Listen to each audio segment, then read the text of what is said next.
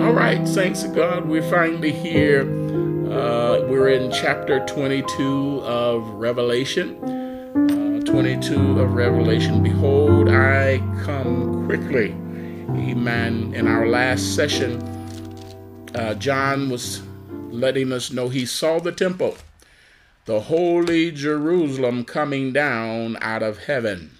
And the angel described him as the bride's wife. Amen. The holy temple coming down out of Jerusalem. And we shared some slides that went along with that. And I'm going to share just a few of those to get us back to where we were. Get the thought back before us. Amen. Certainly. Let me get to my other screen here. And I can share with you what they are, just as I say, what John has, what John is trying to describe the indescribable. Remember somebody, my God, and this is what many of the artists depict as they read John when he talks about the holy city coming down out of heaven.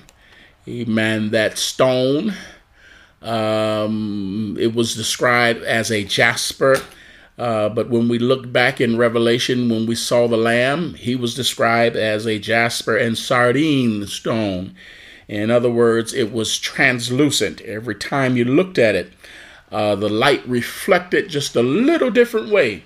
And every time you turn it, you would just get a different look. Just get a different look. And as a matter of fact, I thought about that when I saw this picture on the internet. And I thought it was very close to what I would picture it to be.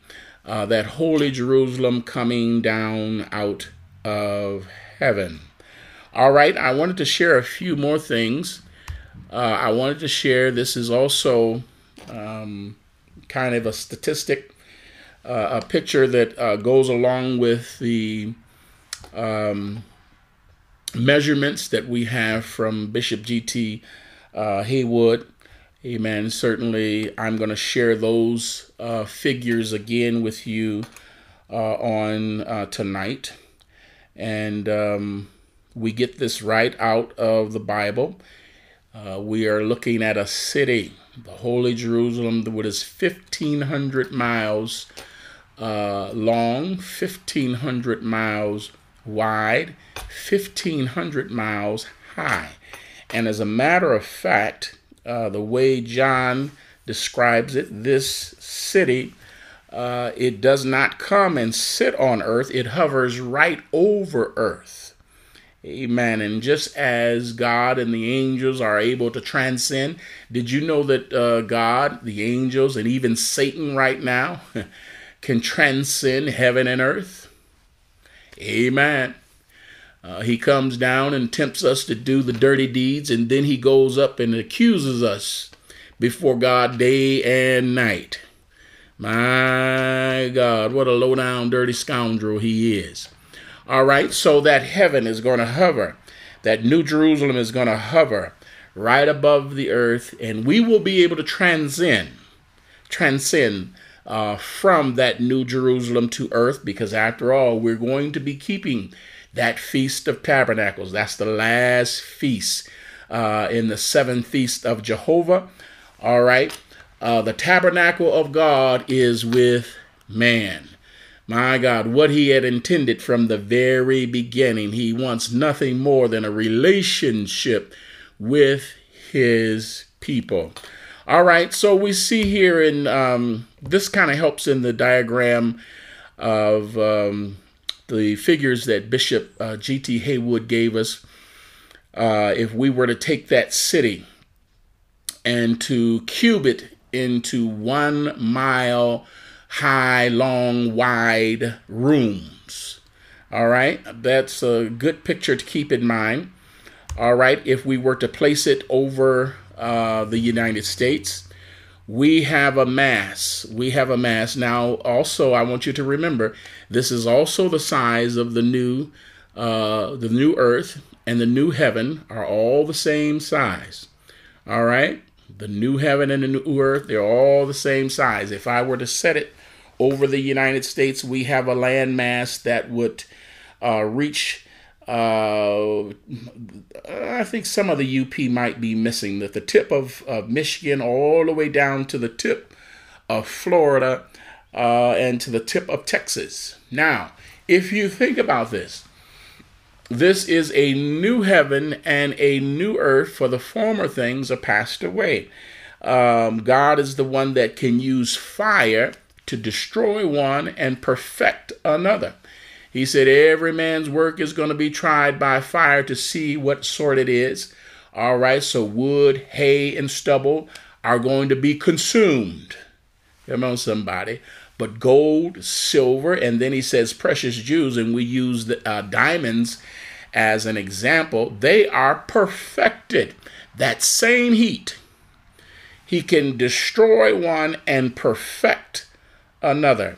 And at the end of the millennial reign, when Satan is loosed and those gather together, he gathers up a group to again rebel against God. Remember somebody, my God, after all the things that he had done, he gathers a group to rebel against God. They come and march against the holy city, and God sends down fire. And in that same burning process, he destroys one and perfect another. So I said all of that to say, this new perfected landmass is 5 times the capacity of the earth today. Now, when we looked at that statistic, 71% of the earth's surface is water.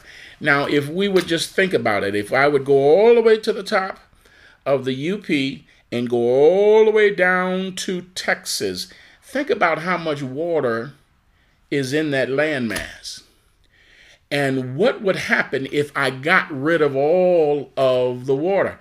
And the Bible says, and there was no more sea. Come on, somebody. So now I have an earth surface that's 5 times larger in its capacity to hold and to sustain life. And that's exactly what's going to happen.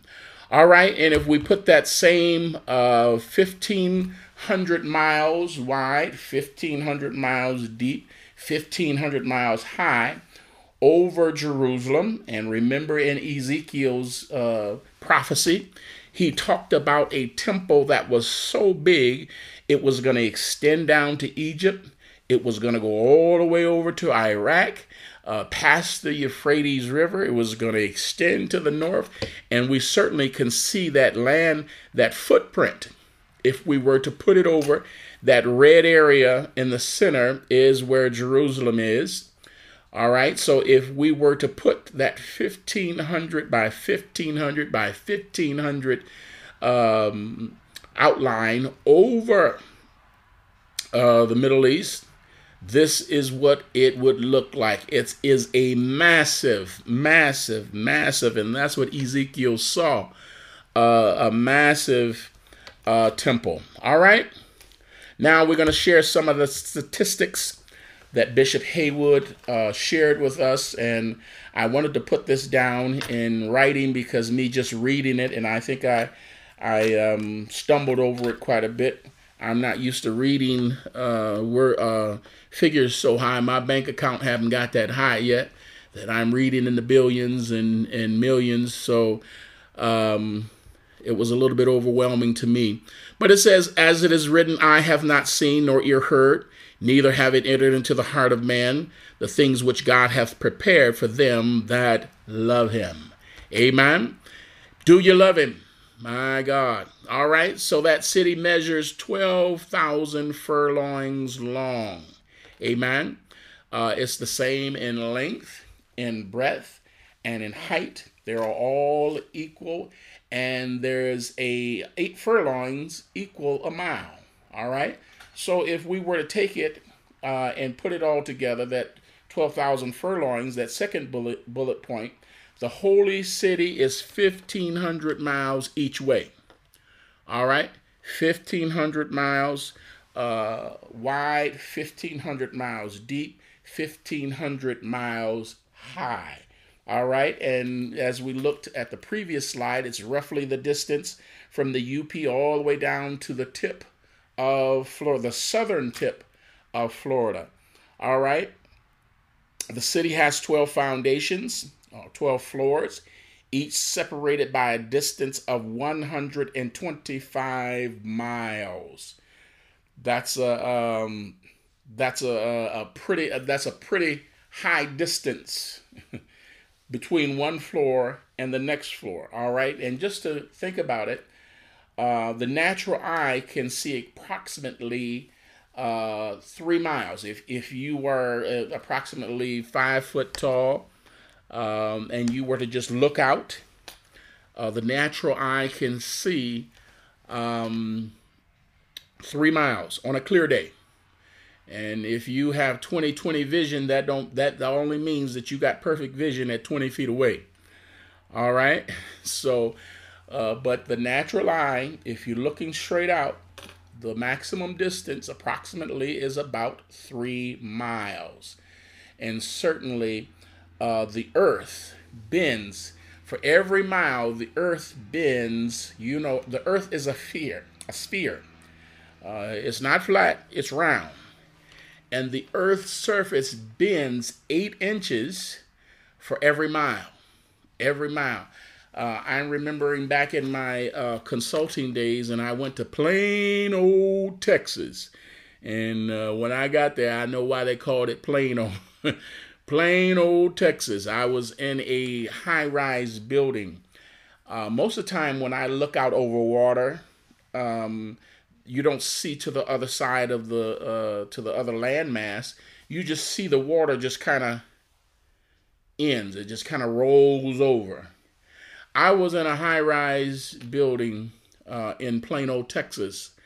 I can't remember what floor I was on, but I was on a high floor, and I was down there for some training. And Texas is very flat, very flat. And that was the first time that I'm in a building. And I'm looking, and that's all I see is flat land, and it was weird to see the earth. I'm normally looking at water, and it was just weird to see the earth actually roll over. So you will not be able to see with the natural eye the next floor up. As I say, we can only see about three miles. But if we're looking at this, there's a distance of 125 miles between foundations. My goodness. So you couldn't even look up and see the next level. All right. There are no elevators. There are no stairwells. All right. We will be equal unto the angels. I have Revelation 22:8-9. Everybody should have your Bible. Revelation 22:8-9. John got excited and began to worship the angel that showed him the revelation. He said, "And I, John, saw these things and heard them. And when I heard and seen, I fell down to worship before the feet of the angel, which showed me these things. Then said he unto me, See thou do it not, for I am thy fellow servant." Amen. So we're fellow servants with the angels. Come on, somebody. My God. And the Bible tells us to be careful because we can entertain angels unawares. My God. So they can be with you in your bedroom, be with you on your job, and you didn't see them when they came or when they left. My God. So we will be just like the angels. We will be able to think and navigate this holy city without elevators, without stairs, without effort. Come on, somebody. And listen, I'm only describing the undescribable. I don't know what that travel will be like. Some people said you'll just think it and you'll be there. My God. But I know that is going to be a day of rejoicing. And the Bible said, and so shall we ever be with the Lord in the air. All right. Those that have able to do screenshots, that's a good one to take. Take a screenshot. People have shared with me some screenshots that they were able to take during these Bible sessions, and it came out very clear. I was impressed myself. All right. What else did Bishop Haywood leave with us? On the left, it says, in my Father's house are many mansions. If it were not so, I would have told you. We find that in John 14:2. All right. He said, now, if the holy Jerusalem were divided into rooms, and that's why I showed you the gold picture of the cube, the holy Jerusalem being sliced up in cubes. If you did them in 1 mile length, 1 mile high, and 1 mile long, it would contain 3,375,000,000 rooms. 3,375,000,000 rooms. Can you imagine that? And we're talking about a room that is 1 mile long, 1 mile wide, and 1 mile high. That's a whole lot bigger than the living room, whole lot bigger than the kitchen, whole lot bigger than the family room. My God, 3,375,000,000 rooms. All right. Each room containing the space about 1 cubic mile. All right. So you have that statistic. The next one, he said, people were talking about, you know, when we get to heaven, we're going to go sweeping through that city. Well, we will definitely have to have those glorified bodies. It's been all day, and I haven't walked a mile yet today. And if I'm going to go sweeping through that city, we're going to have to get around a whole lot more efficiently. All right. So the other statistic that he shared, that if we were to go through the city, spending 1 hour in each room for 24 hours a day, he said at the end of 6,000 years, all right, at the end of 6,000 years, all right, we will have visited 52,570,560 rooms. All right. Can you imagine? If we were to go through that city and just spend 1 hour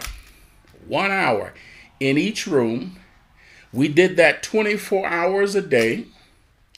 And we did it for 6,000 years. Wow. 6,000 years. We will have visited 52,570,560 rooms. All right. Leaving us how many left that we haven't even touched? 3,322,529,440 rooms yet to be viewed. My goodness. I mean, you're talking about sweeping through the city. That's a whole lot of sweeping. That's a whole lot of sweeping. But then again, we'll have these glorified bodies. And I'm sure heaven is going to be something. And John used a lot of metaphoric language to describe the indescribable. And I'm sure to behold it, whatever we read and whatever we articulate will not do it justice. Amen. All right. Ephesians 2:7. You all know when he said in Ephesians 2:1, you hath he quickened, which were what? We were dead in trespasses and in sins, but God, come on somebody, a people that were no people. My God, he made a people unto himself. We were dead. We had no hope. We had no future. Come on, somebody. My God. And you have he quickened, which were dead in trespasses and sins, but God, who is rich in mercy. Then he picks it up in verse 7, Ephesians 2:7, that in the ages to come, that he might show the exceeding riches of his grace in his kindness toward us through Christ Jesus. Oh, I want to see him. I want to look upon his face. Come on, somebody. There to sing forever of his saving grace. All right. So Bishop Haywood said, let's look again. He thought for a while that the 1,500 miles wide and the 1,500 miles long and the 1,500 miles high was a bit small for the saints. But when you begin to chop it up and digest it and articulate it, it blows your mind. All right. So he says to be confined to the city alone would be sufficient to absorb eternity. But that's not all. All right. There were those 3 gates to the north, 3 gates to the south, 3 gates to the east, 3 gates to the west.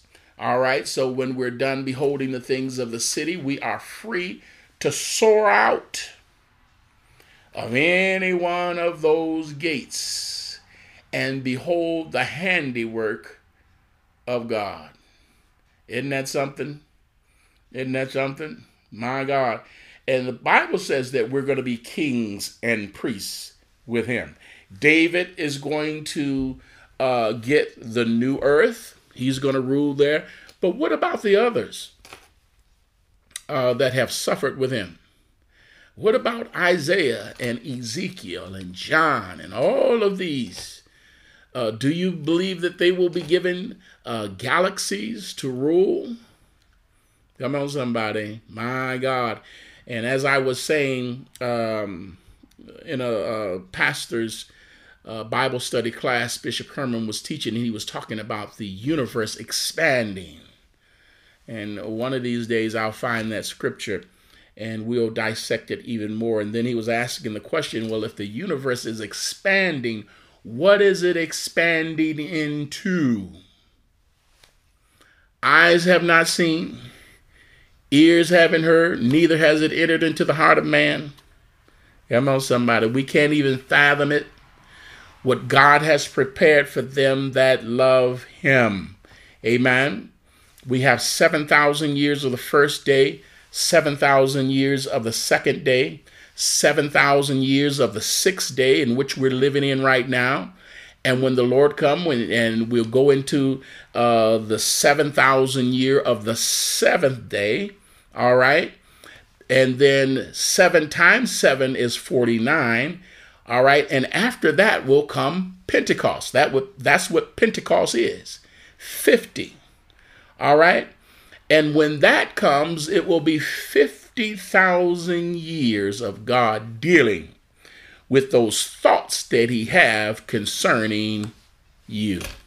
Come on, somebody. My God. And Bishop Haywood says in his writing, that will be a Pentecost of Pentecosts. And what happens after that? Only God knows. Amen. The Bible says, and so shall we ever be with the Lord in the air. I don't know about you saints, but just looking at this gets me excited about my future. Gets me excited about what God has in store for each and every one of us. You have the statistics, the measurements, the figures here. Those that are not able to take the screenshots, we will certainly get those to you so you will have them. All right. And so we're going to go now into, let's go to Revelation 22. Pick up where we left off. Revelation 22. There was a question that was asked via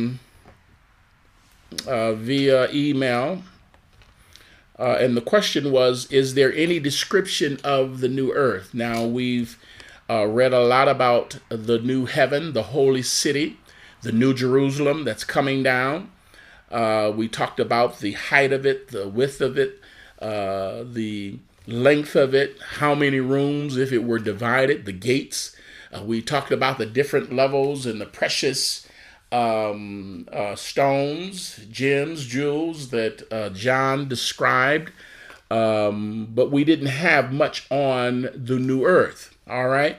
So the question was there any description of the new earth? All right. So what we have is what we have studied already as far as the new earth goes. Now, Solomon's reign was a type of the new earth, and certainly the millennial reign, when God set up his kingdom on earth, that was a type of the new earth. All right, we talked about how great Solomon's kingdom was. The Queen of Sheba, she said, I've heard about you, Solomon, and I've heard about your ministers, and I heard about the tenants of all of your those that work and minister in this kingdom. But she said the half have not even been told. All right. Well, that kingdom ended in rebellion. All right, next to that, in a temple that was greater, that was the millennial reign, when God set up his kingdom on earth. All right, what did he do? Well, he restored health and welfare, and the land yielded its strength. He restored peace, even among the animal kingdom. He said that the child would stick her hand into the cockatrice nest, the venomous snake den, and the snake won't harm it.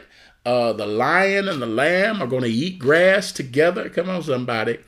A child that dies at the age of 100 will be considered a baby.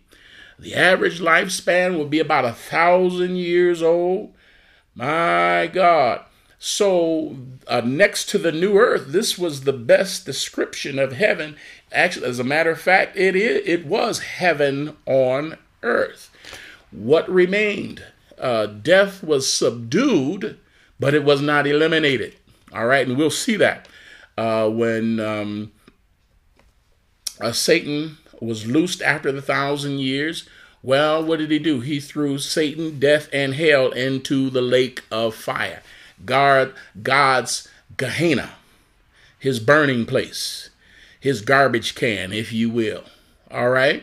So during that kingdom on earth, all of that, he did all of that. Come on, somebody. Yet the evil heart of men, death was not gotten rid of, but it was subdued. And the evil hearts of men, my God, remained. And what happened? He loosed Satan. Come on, somebody. And what did they tell God? You were forcing your religious views on us. we didn't want to, we didn't want those fields that, as soon as you plant, you plant a row of corn and you got to call for the reapers because corn, you got 6 feet of corn behind you. We didn't want the earth. When you plant grapes, you can call for the crushers. It didn't have to vine ripen anymore. As soon as you planted it, it came. The earth yielded its strength. Just now, it's time to crush it. Come on, somebody. My God. And the Feast of Tabernacles that you observed every year, we read about that. The families that did not come up would be accursed. Families that did not honor God. He said he was going to establish his temple at the top of the mountain, and the people would say, we're going to go with you. My God, there won't be no this church and that denomination. There's only one thing going. All right. And they are required every year to observe the Feast of Tabernacles, Sahat. Amen. We're going to tabernacle with God. And at the end of that, they're going to say, well, you know what? You were forcing your religious beliefs on us. We didn't want it no way. Satan was loosed. He had no problem because of the evil hearts of men. My God. Getting up a crew that will rebel against God. So what was the end of the millennial kingdom? Rebellion. My God. Rehoboam in his rebellion caused the divided kingdom. Every kingdom, Nimrod, back in Genesis, Nimrod, that's what it means. We will rebel. It ended in rebellion. Solomon's ended in rebellion. The millennial reign, God's kingdom on earth, what did it end with? Rebellion. What will this last beast empire end with? Yeah. Rebellion. Rebellion. They're going to rebel against God. All right. So this describes, if you look at the millennial reign, God sets up his kingdom on earth. The new earth will be just like it. Although death will be subdued, there will be no more death. All right. And all the evil hearts of men have been burned up. Amen. So all of those things we look to describe the new earth or the millennial kingdom are attributes or a pattern or a type of the new earth that God brings. It will not have death. It will be abolished, and the evil hearts of men will have been gone. All right. And David will be handed the throne, and he will serve as their king. And that scripture reference we read, that king was in a lowercase k, because there's only one King of Kings, but David is going to be king and rule over the new earth and over Israel forever and ever. You all remember Solomon? David told Solomon, don't you mess this thing up. My God. He said, there shall not fail thee, said he, a man upon the throne of Israel. And God tells David, David, a promise made is a promise kept. I'm handing over to you a brand new earth, and you're going to serve as king over Israel forever. What I intended from the very beginning. My God. Now remember, he came to his own, and his own received him not. This is what was his intention from the very beginning. He came to his own. Now, if they didn't reject him, we wouldn't have him. But in the foreknowledge of God. Now, God, I don't think anything catch, I know God, nothing catch God by surprise. He came to his own. We were considered dogs. Amen. Came to his own.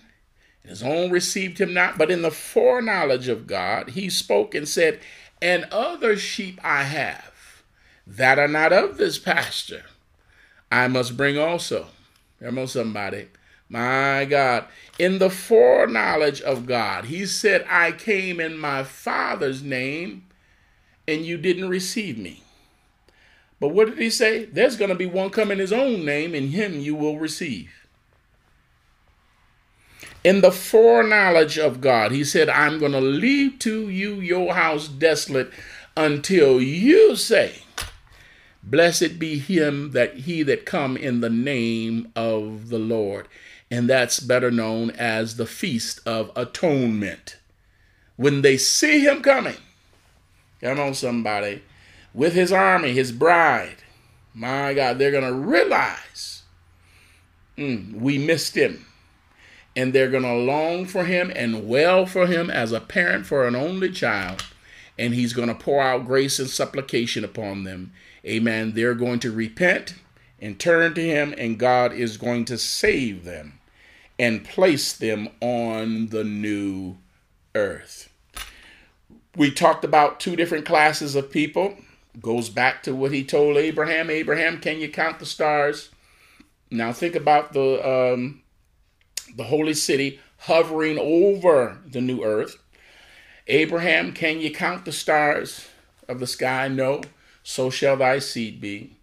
Can you count the grains of sand on the seashore? No, so shall thy seed be. Come on, somebody. A heavenly seed and a earthly seed. My God. So all of this should be coming together now. Should be coming together. All right? So that is the description of what we see. We can take Solomon's reign and Solomon's temple. We can take the millennial reign. All of those things, the best parts of those, minus the death, the rebellion, and the wickedness of men's heart, and know what the new earth will be like. Hopefully that answered your question. And anybody else that have any other questions, you can please submit them, and we will go through and we'll cover them. All right. Revelation 22, everybody ought to have your Bible. Revelation 22, verses 1 and 2. John is now continuing to describe the indescribable. He said, "And he showed me a pure river of water of life, clear as crystal, proceeding out of the throne of God and of the Lamb.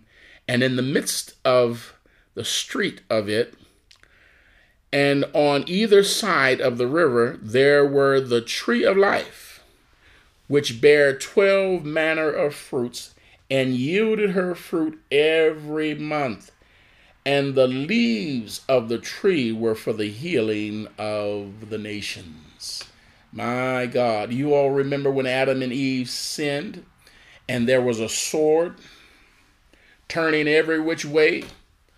That was because that tree, they could actually have gone back in. If the sword didn't block them, they could have went back to that tree and became healed. My God, but God blocked them. But now the tree is there. And throughout this new city, we can see the sign of life. Everything is life-giving. It's a stark difference to what we see today.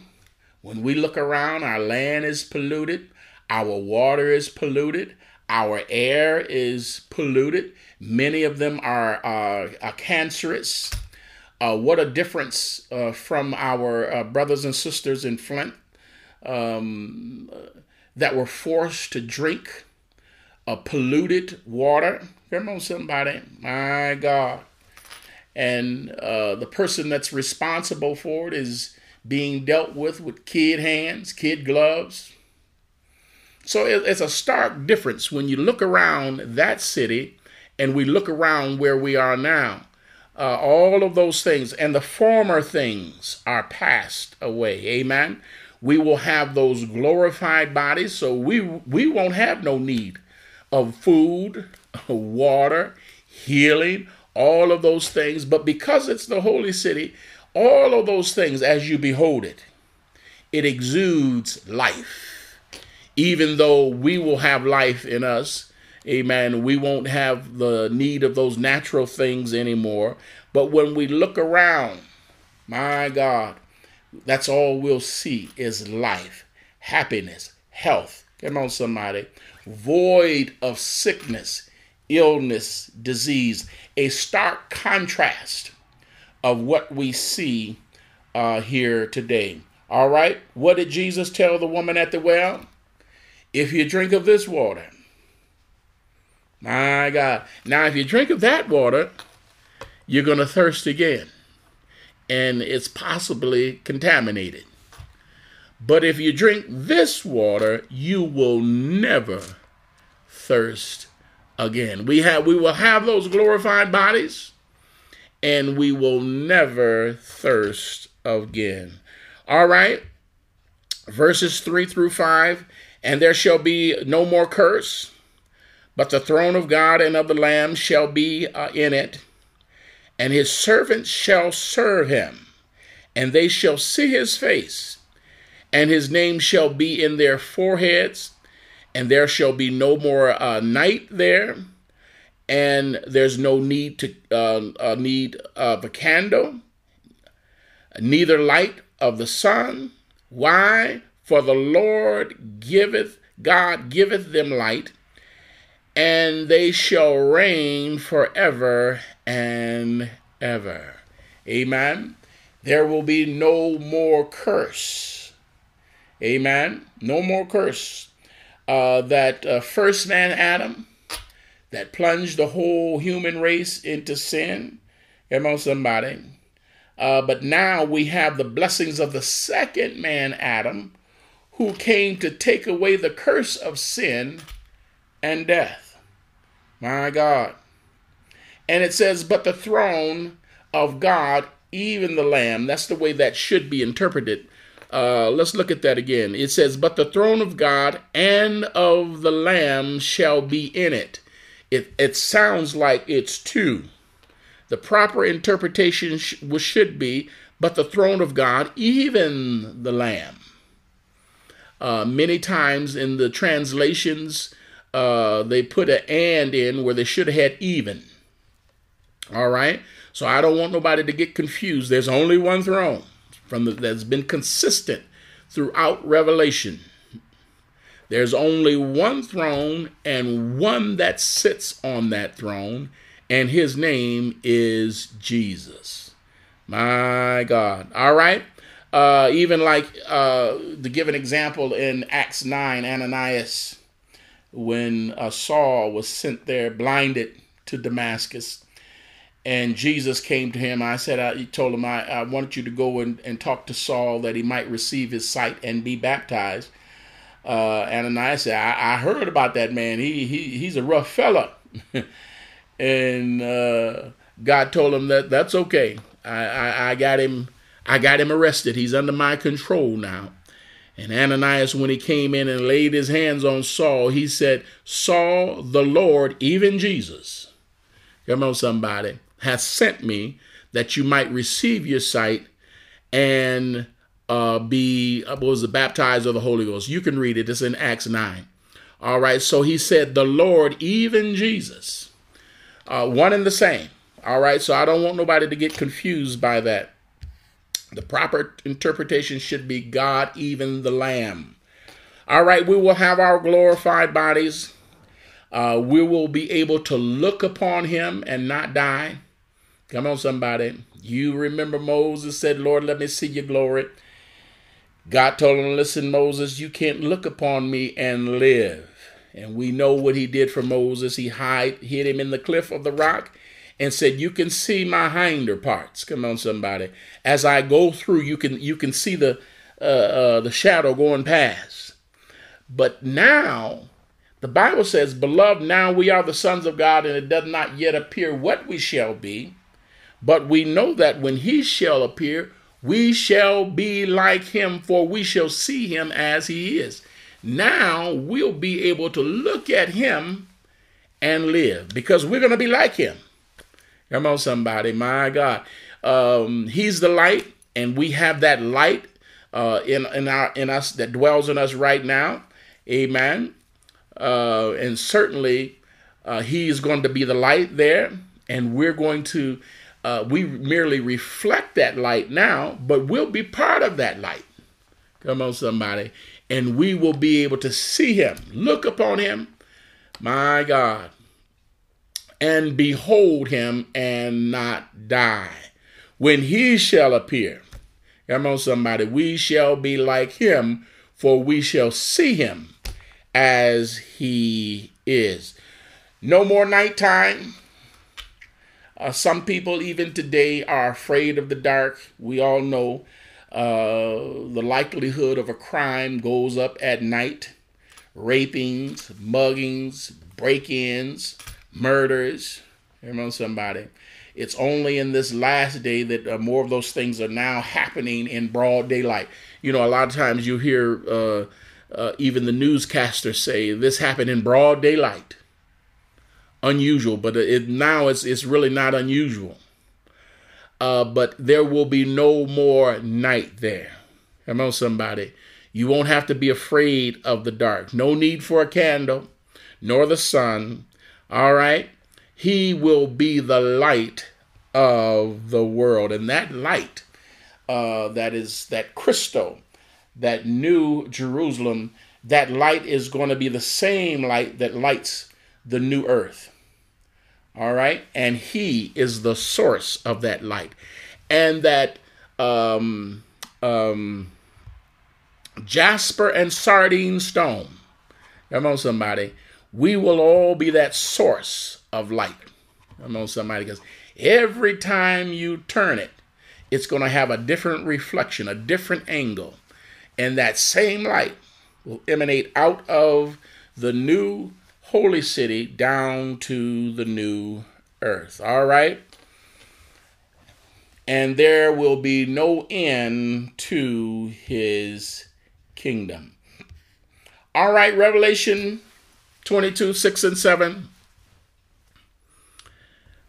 What does it say? And he said unto me, these sayings are faithful and true, and the Lord God of the holy prophets sent his angel to show unto his servants the things which must shortly be done.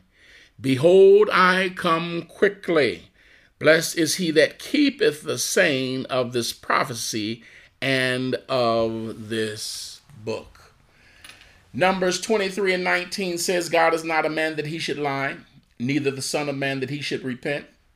Come on, somebody. God was not a man, but he became a man. But he was not the kind of man that lies. This prophecy that we're reading, just as sure as we're sharing this word on the night, it is coming to pass. I wouldn't bet against it. His word is forever settled in heaven. These sayings are faithful and true. Come on, somebody. I'm showing you these things which must shortly be done. Behold, I come quickly. Amen. Blessed is he that keepeth the sayings of the prophecy of this book. Amen.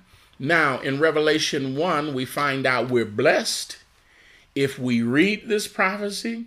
We're blessed if we hear this prophecy. And we're finding out here, that's the beginning of Revelation. We're finding here at the end of Revelation, we're blessed if we keep this prophecy. What did David say? The word have I hidden it in my heart. Come on, somebody. That's an emphatic. I will not sin against God. My God. It will go, you know, some things you say, it just goes against your grain. It don't agree with me. Come on, somebody. My God, when you hide God's word in your heart, his prophecy, come on, somebody, it goes against the grain to go against it. It just don't sit well with you. Amen. Thy word have I hidden it in my heart, that I might not sin against God. Verses 8-16. John gets so excited, he begins to worship the angel. Come on, somebody. My God. Look what he says. He said, and I, John, saw these things and heard them.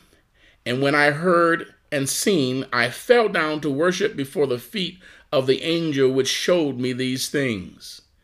Then say he unto me, see thou do it not. For I am thy fellow servant, and of the brethren, the prophets, and of them which keep the sayings of this book. Worship God, not me. Come on, somebody. My God. And he said unto me, seal not the sayings of this prophecy of this book, for the time is at hand. John, the things that you see, don't seal them, because now is the time. They're at hand. All right? And he that is unjust, let him be unjust still. He that is filthy, let him be filthy still. He that is righteous, let him be righteous still. And he that is holy, let him be holy still. My God, stand still and see the salvation of the Lord. Amen. We talked about how you cannot walk with the devil. You can't run with the devil and walk with God. He said, behold, I come quickly. It won't be time to get it right. You will have to have it right. Blessed is he, come on somebody, that keep this prophecy. Amen. Stayed ready. And behold, I come quickly. Wait a minute. Yes. And behold, I come quickly, and my reward is with me, to give every man according to his work shall be. What is he? He's Alpha and Omega. He's the beginning and the end. He's the first and the last. And blessed are they that do his commandments, that they may have what? A right to the tree of life, and may enter in through the gates unto the city. For without are dogs, and sorcerers, and whoremongers, and murderers, idolaters, and whosoever loveth and maketh a lie are not going to make it in. I, Jesus, has sent mine angel to testify unto you these things in the churches. I am the root and the offspring of David, and the bright and morning star. My God. So the angel says at that time, we're going to be fellow servants with the angels. Come on, somebody. My God. We're made a little lower than them on today. But at that time, we will have that glorified body. We will be able to soar. Come on, somebody. My God, with the angels. All right. He said, seal not the sayings of this prophecy of this book, for the time is at hand. You all remember when we read in Daniel, I almost pulled the scripture reference, but we read in Daniel. You can look it up for yourself. He told Daniel, seal it up until the time of the end. Come on, somebody.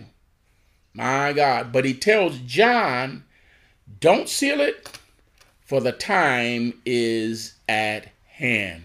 And here we are. All of these things are being fulfilled. Amen.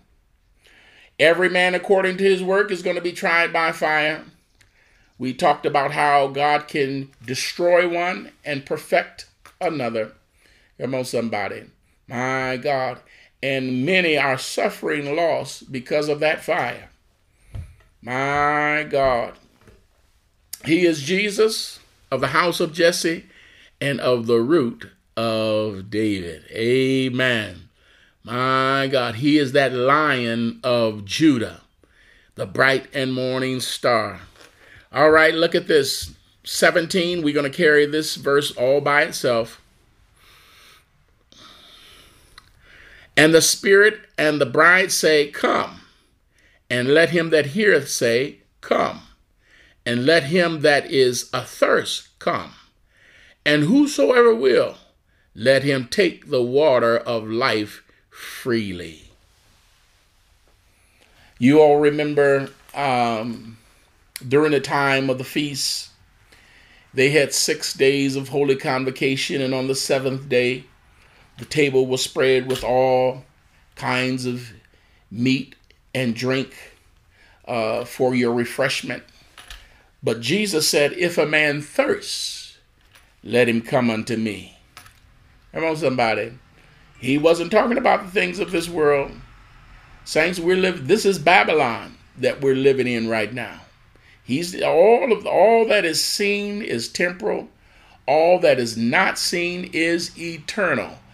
If you have a thirst, let him come unto me and drink. Come on, somebody. And I shall be as a well of water springing up unto everlasting life. My God. Rivers of water. Rivers of water springing up unto everlasting life.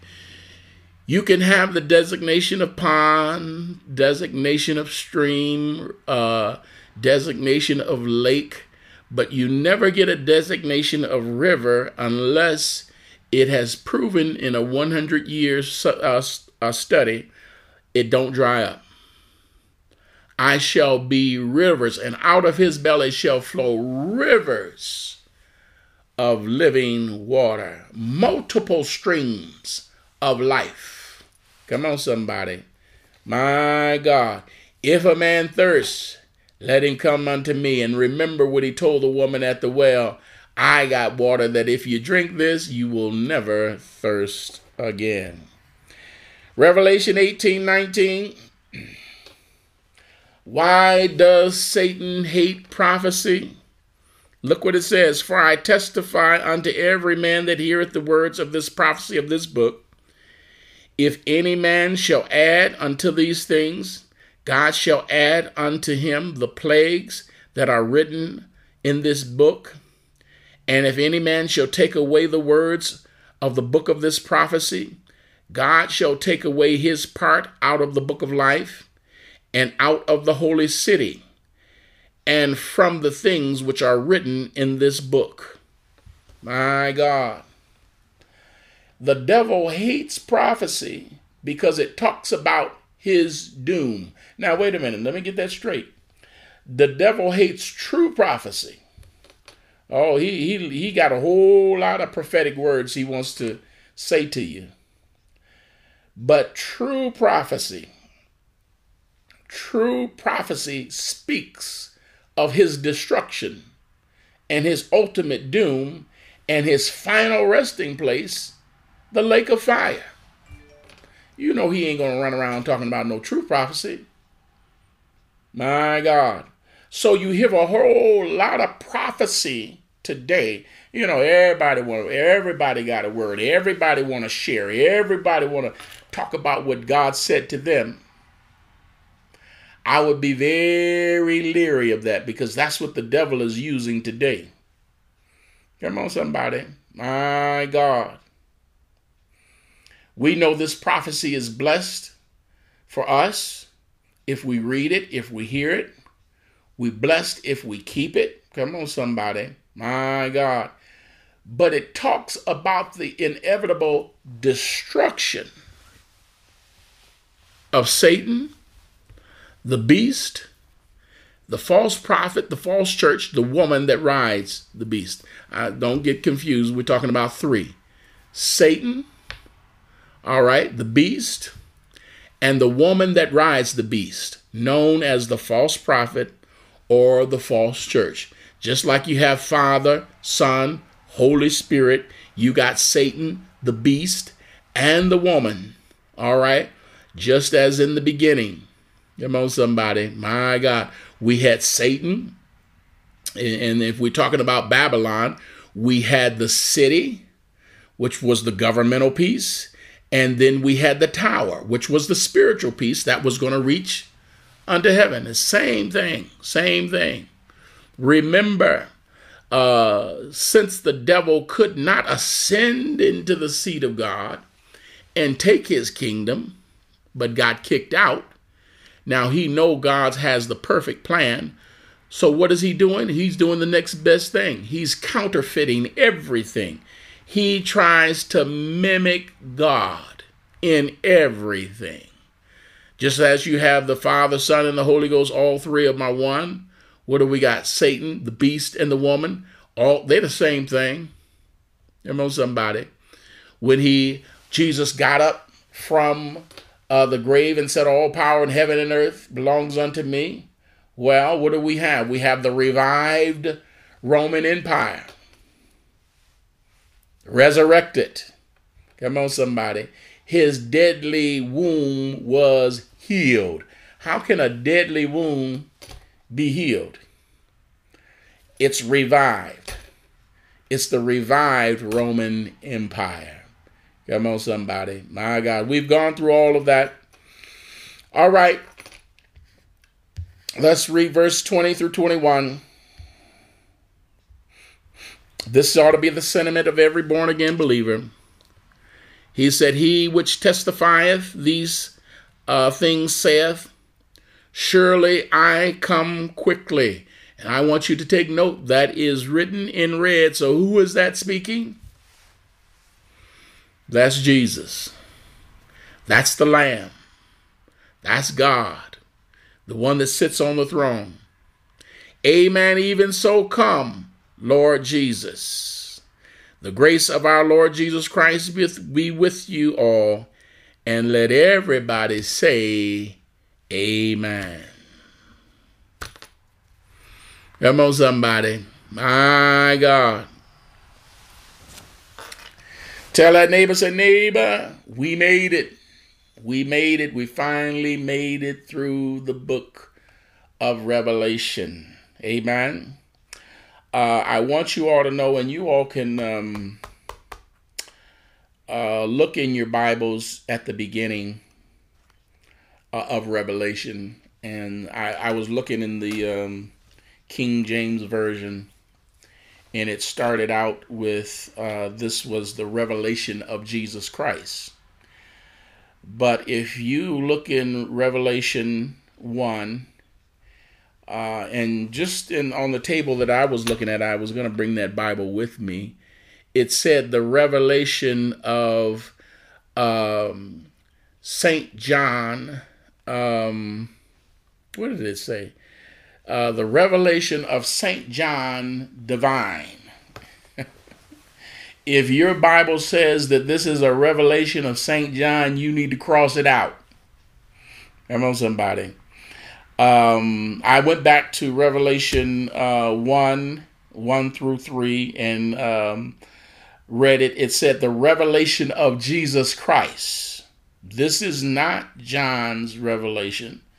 This is the revelation of Jesus Christ, which God gave unto him to show unto his servants things which must shortly come to pass. And he sent and signified it by his angel unto his servant John. John is just a servant, just like you and I. My God. It would be like me coming to you saying, this revelation is of St. Avery Divine. No, we're just fellow servants. John is a fellow servant with us. Amen. And we certainly thank God this revelation, it only comes from God. So if you have that written in your Bible, cross it out. This revelation, this interpretation, it only comes from God. All right. Things which must shortly come to pass. And he sent and signified it by his angel. His angel gave it to his servant John, who bare record of the word of God and of the testimony of Jesus Christ and of all things that he saw. Blessed is he that readeth, and they that hear the words of this prophecy and keep those things which are written therein, for the time is at hand. Tell that neighbor one more time, neighbor, we made it. We made it. My God, not only did we make it through the book of Revelation, but I believe everything in this prophecy is already done. Somebody, my God, I to walk those streets that are paved with gold. Somebody have to operate those gates, each a solid pearl all by itself. Somebody have to soar those different levels, my God, of the holy city. Amen. And certainly we thank God he has brought us through the book of Revelation. It was refreshing unto me. It was a learning experience unto me. This is not something that, you know, I had written down. I had to study and search every week, preparing for the next Bible class. I do have a document now. I wish I could get somebody to take it and write the book, a Word document, 289 pages, 126,168 words. that I didn't even have at the beginning of this. God was giving me the pieces and giving me the resources, even Bishops Herman's, Bishop Paddock, Bishop Haywood, putting it all together and going through and dissecting Revelation. We started way back in March at the beginning, well, it was close to the beginning of the pandemic. This is something that I never would have had time to do unless the pandemic came. Everything happens for a reason. Yes, it does. My God. I had so much running in my day-to-day things that God just brought all of that to an end, and I could sit and study and read the Bible. And certainly I thank God that we were able to go. I knew this was something that I desired to do, wanted to do, and have a better understanding of it myself. And God just amazed me by giving me the revelation and not only understanding it, being able to explain it to others. So I certainly thank God for that. And I know a lot of people, they avoid revelation. They don't understand revelation. They haven't taken the time to read it, to study it, to understand it. But I thank God. I thank God when we ask him, he will give unto us, amen, abundantly, amen. And there's a couple things that I want to go over before we end on tonight. And our President Biden will be giving his speech on tonight, his first one.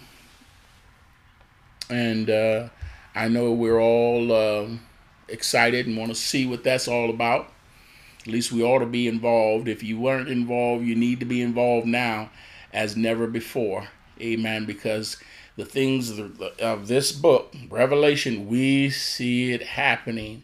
And it's transpiring right through our own government. Amen. Amen. And we see that from the very beginning. Way back in Genesis with Nimrod, they had a governmental piece, a city and a tower that was going to reach unto heaven. Those two are still working together. My God. Amen. And that's why the devil don't want you to know prophecy. A lot of people are not, won't read Revelation, won't study Revelation, say it's confusing, stay away from it. Because the devil don't want you to know it. It talks of his demise, his doom. Come on, somebody. It reveals his plan because that false church is going to be performing miracles and gathering people by the miracles. But that don't mean it's of God. Come on, somebody. My God. So we have to be wise, and we got to understand and know what's happening and what's going on. And I thank God for what he has revealed unto us in this book. Amen. Now remember, it's called the false church, the false prophet. All right. So the real message is lost. That's all it's about is, you know, getting money, getting riches, having possession. Living for the here and now. So the message of salvation is gone. My God. But I'm so glad God has revealed unto us the true church and the true plan of God. Now I want to talk a little bit about this Babylon that we're living in. This is the last beast empire that will be destroyed, that's going to defy God, and it's going to end in rebellion. Now remember, the most talked about city in the Bible, other than Jerusalem, is what? We covered this. Babylon. Babylon. Isaiah talked about it. Jeremiah talked about it. Ezekiel talked about it. And what did they say? Get out of Babylon. Get out of Babylon. And matter of fact, at that particular time of those writings, it was during the time Assyria was the empire that was oppressing Israel. But they're writing, talking about get out of Babylon. They didn't say get out of Assyria. Get out of Babylon. Now just remember what Babylon is. That's anything that attempts to exist without God. If you're attempting to build a city and a tower that reach heaven, oh, we don't need God, we'll do it all by ourselves, it's Babylon. Come on, somebody. A home without prayer is Babylon. A marriage without God is Babylon.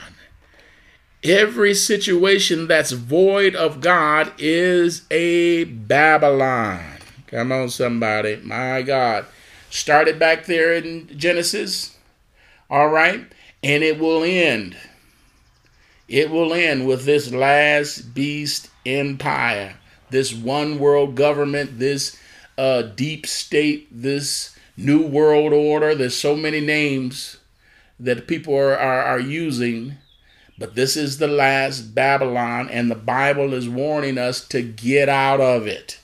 Amen? Get out of it. Amen. Just as the rebellion was in back in Nimrod's empire, Solomon's, the millennial, well, actually this Babylon, then the millennial, they all ended, the millennial reign all ended in rebellion.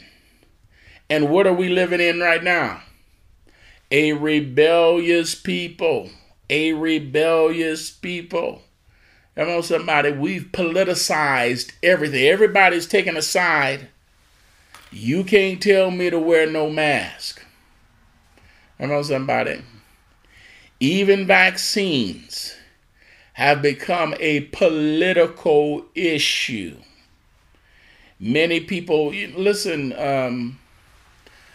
this is a science, medical science issue, and we've never been splitting hairs when it comes down to public health, but because of the rebellious minded individuals have taken the first shot and decided, you know, I ain't gonna get the second shot. The demand for the vaccine has waned.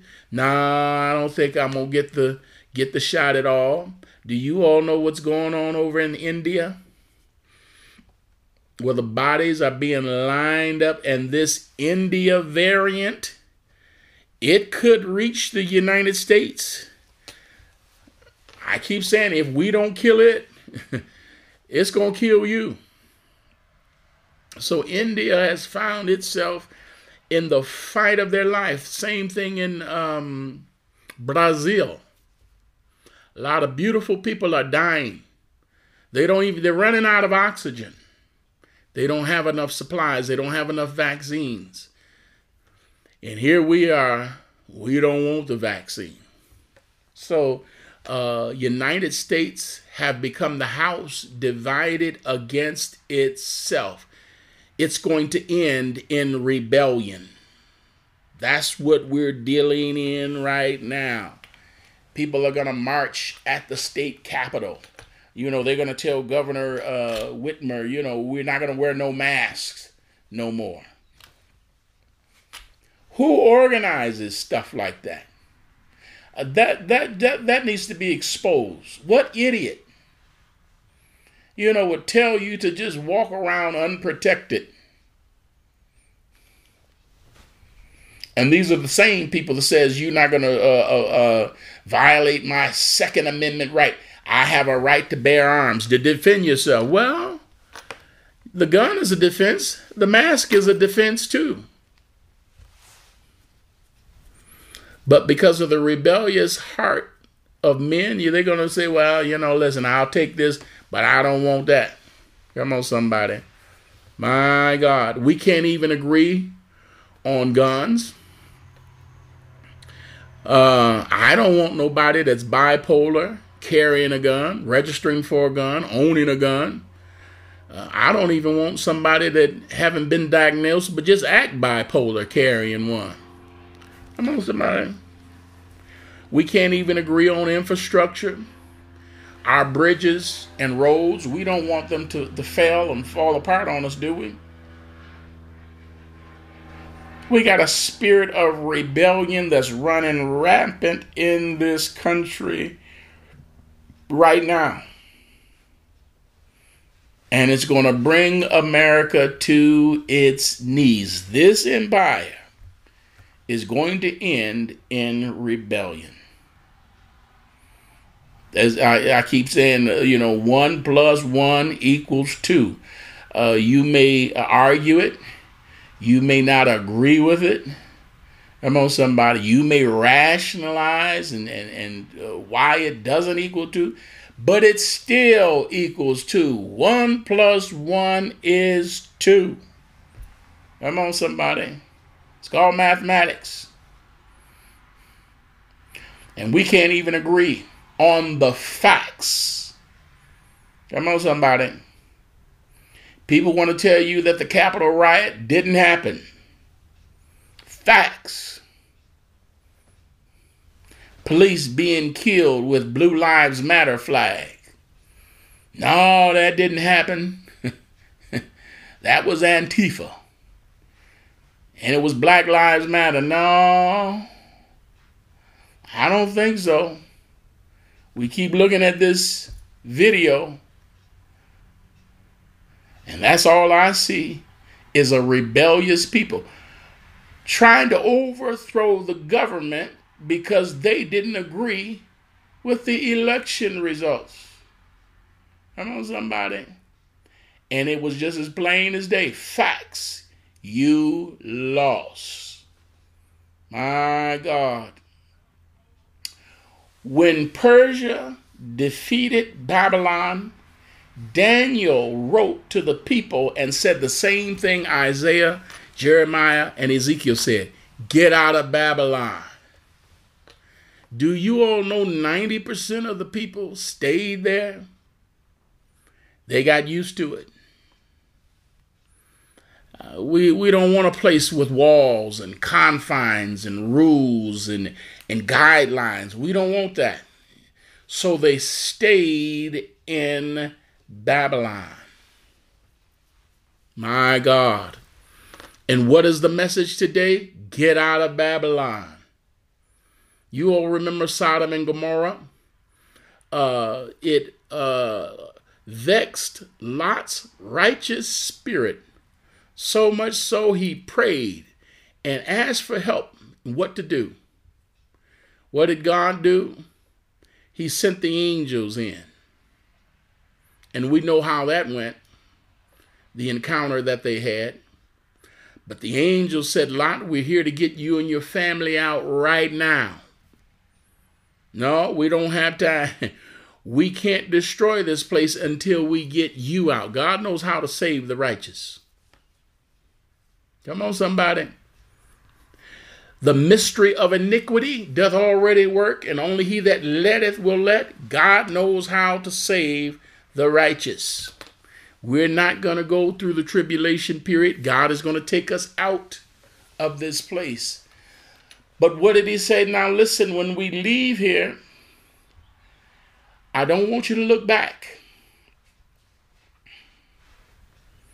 And Lot's wife was tied. Something she was looking back for.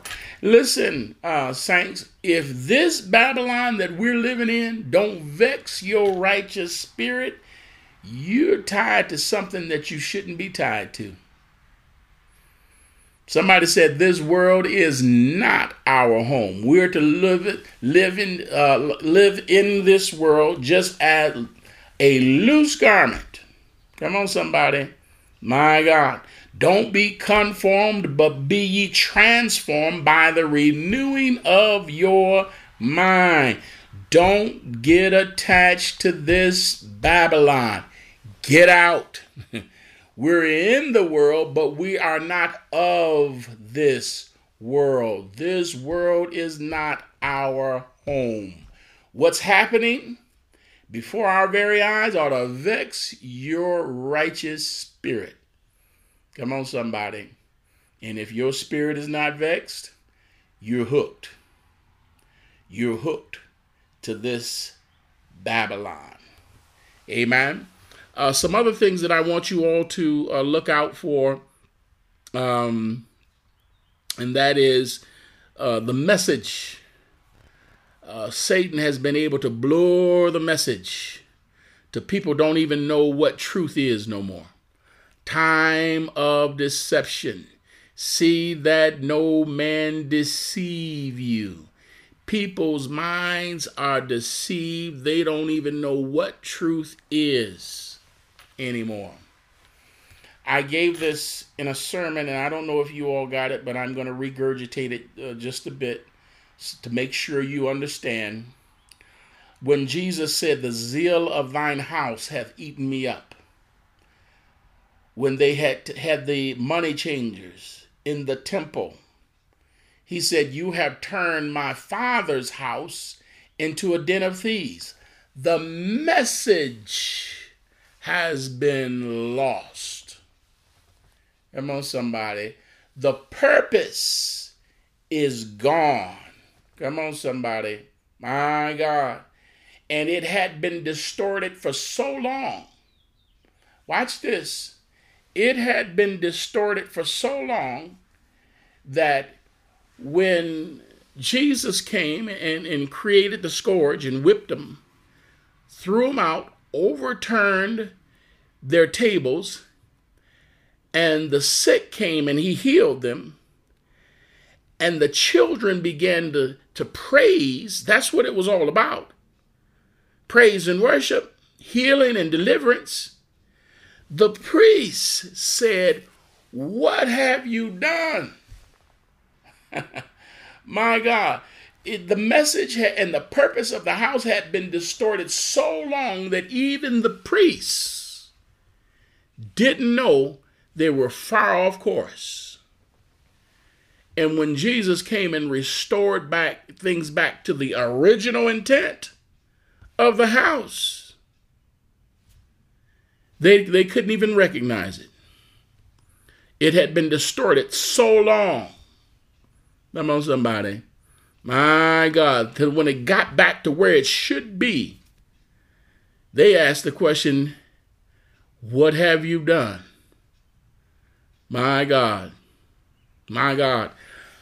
One of the things that, and I'm going somewhere with this, we're just kind of having a, I knew I was going to end early, and I had some things that I wanted to talk to you all about that's been on my heart. I talked about this MLK, Martin Luther King celebration. I think about that when I think about Jesus overturning the tables in the temple. You all have lost the message. Martin Luther King, one celebration here locally that I was asked to say prayer for one year. I was getting finished with the praying, and I said, "In the name of Jesus." And I'm just now opening up my eyes, and guy looking in my face, he was offended by that name. And then I said, "Well, you know, I got to come up with some more reasons to say, you know, Jesus, Jesus, Jesus." The more I said, the more you offended, the more I'm glad. Come on, somebody. The homosexual now, you know, he's going to overcome. And now he wants to walk hand in hand. We'll walk hand in hand. That distorts my message. When I think about Martin Luther King Day and what God used him to bring about, equal rights, come on, somebody, the right to vote, the right to go in stores and have a better life for myself and for my children, access to health care, education, come on, somebody, my God. Those are the things I think about when I'm talking about Martin Luther King and how God used him to advance the cause of black people. Now you got the homosexuals and the lesbians. Now listen, as I said, this ain't no message against them. God is against that, and I don't have to bully them, push them, kick them, you know, degrade them. I let God deal with that. But I don't want you under my umbrella. Talking about we shall overcome and we'll walk hand in hand. You are distorting my message. You don't belong under my umbrella. Now, if you don't think I know what I'm talking about, watch this. Now, these guys that, you know, want to be women, when he gets ready to go and get a job, he'll take off that skirt and those stockings and the high heels and wipe off the makeup and take off his earrings and comb his hair and put on his employment application man, talk like a man, act like a man. And then when 90 days are over and he gets into the union and you can't fire him, he'll show up, you say, like, John? Oh, no, it's Jane. It's Jane. But if I'm going to go apply for that job, I got to go in there with my big black self and be me. What am I going to take off? I'm trying to squeeze down this big nose and these thick lips. I'm going to go in whiteface. We ain't going to overcome and we ain't going to walk hand in hand. I'm not going to let you blur my message. You distort my message. I'm going somewhere with this, y'all. And we have to be wise. We have to be wise. One of the things I was talking about that's happening now, if we're ever going to pass the George Floyd Justice Reform Act, everybody can't come up under the George Floyd umbrella. Every black person that gets shot in the street don't go up under the George Floyd umbrella. We all saw that case. That was plain, open murder. We had a case in Detroit. You all forgive me for not knowing the names and the dates, but you all probably, if you know, been keeping up with things, you know who I'm talking about. Young man that shot, had a gun and got off 2 shots before the police shot and killed him. Now his mother wants justice for her son. And she wants the Black Lives Matter to come out and march. Now, we got a Kim Worthy, prosecuting attorney, Chief Craig, black people, head of police. We saw the video. This young man, he's shooting at the police and loses his life. And his mother wants justice for her son. You're blurring the message. I can't bring you up under that umbrella. Talked about the 13-year-old that was running down the alley with a gun, running from the police, and lost his life. Now, I'm the first one to admit, I said, you know, there could be a reason, but I wanted accountability. I know anything can happen nowadays. I had one case of me personally, parents, their kids came up missing. And I was very critical of parents. You know, your kids come up missing, they came up missing in the middle of the night, and I don't know what happened to them. And I'm looking at them, and I'm like, you know, I'm just not gonna believe your story until it happened to me. I had little Avery IV. I was in his bed sleeping.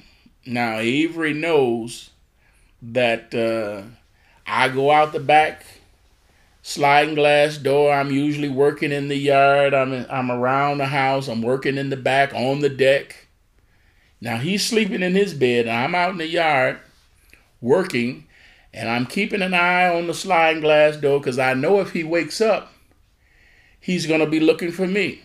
Well, at that time, I was living right directly behind my parents, and my mother called me, and I was having a conversation with her, but I'm looking at the sliding glass door, till finally my neighbor, two doors down, comes walking through the backyard with Avery in his arms. He's still got his pajamas on. This little rascal, out of all the times he see me going out the sliding glass door, he gets up out of bed and walks out the front door of the house and down the street looking for me. My God, can you imagine? That changed my whole, I don't believe parents. I'm not believing that story. If Avery would have came up missing, I would have been one of those parents. He was in bed, and next thing I know, he was gone. So what am I saying? There might be a good reason. I don't know what it is. It's possible that your 13-year-old was running down the alley with a gun in his hand. I haven't heard the reason, but we can't slip that up under the George Floyd umbrella. Will never be effective in our message for justice reform. You all saw the case in, I don't know where that was, but the young lady with the knife in her hand. We all saw the police when he pulled up on the scene. There was no time for no de-escalation. He had split decision to make. Can a taser be used? All of this stuff. And, as a matter of fact, I know for a fact police officers are trained. An individual with a knife can be as close as 6 feet away from you and still be a threat. I mean, and you got a gun in your hand. You have to be very careful. This young lady had the knife in her hand ready to stab this other young lady. And the officer uses deadly force. Now, I'm not, condoning. I feel sorry for any parent that lose their child to violence. Now, they interview the lady, the mother, whose child was killed. But I wonder if they would interview the mother of the child that was about to be stabbed. I want to hear from her. Then you got people, even some of the officials, they want to slide that up under the George Floyd. No. You can't do that. That's a different situation. We will never be effective in our messaging if we try to slide everybody under the George Floyd justice reform. It's not going to work, because our adversary, those that don't want justice reform, they want to talk about, the young lady with the knife. They want to talk about the 13-year-old with the gun. So we have to be very careful. And I thank God, because, we've had the other case with a young man that was the officer that had the taser. She thought she had her taser. She hollered taser, but she shot the man and killed him. I can see that falling up under justice, the George Floyd Justice Reform Act. This case that's in North Carolina now. Man shot in the back of the head. trying to flee the police. You don't deserve to be killed just because you're fleeing the police, especially when they're shooting their gun at you. I could see that falling up under the George Floyd, just in what's been shared. But this is what's happening. The message is getting so blurred now. And you got people that want to get up under your umbrella till the cause is watered down and we'll never get nothing done. My God. Saints, listen. There's a whole lot of stuff want to fall and up under holiness, being apostolic, being a child of God, being saved. Come on, somebody. I mean, now people want to smoke. They want to drink. They want to carouse. They want to do what they want to do. Yet they want the blessings and the benefits of serving God. They want to come up under your umbrella. Come on, somebody. Oh, we are all saints of the Most High God. Lord, have mercy upon us all. And thank God for that. But people, things happen for a reason. 1 + 1 = 2. People want to live sinful lives, yet they want the benefits and the blessings of God upon their lives. Be not deceived. God is not mocked. Whatsoever a man soweth, that shall he also reap. There is a reason for the hell that you're going through. There's a reason things are falling apart in your world. There's a reason you're not realizing the blessings of God upon your life, the sweet communion of the Holy Spirit. You think you're going to fall up under the umbrella of the saints, but you've run right out of your blood covering. He said, I have you in the palm of my hand and no man can pluck you out. But you got people walking out of their own free will. Yet they still want the blessings of God upon their life. And I'm here to tell you, 1 + 1 will always equal 2. You can argue it. May not believe it.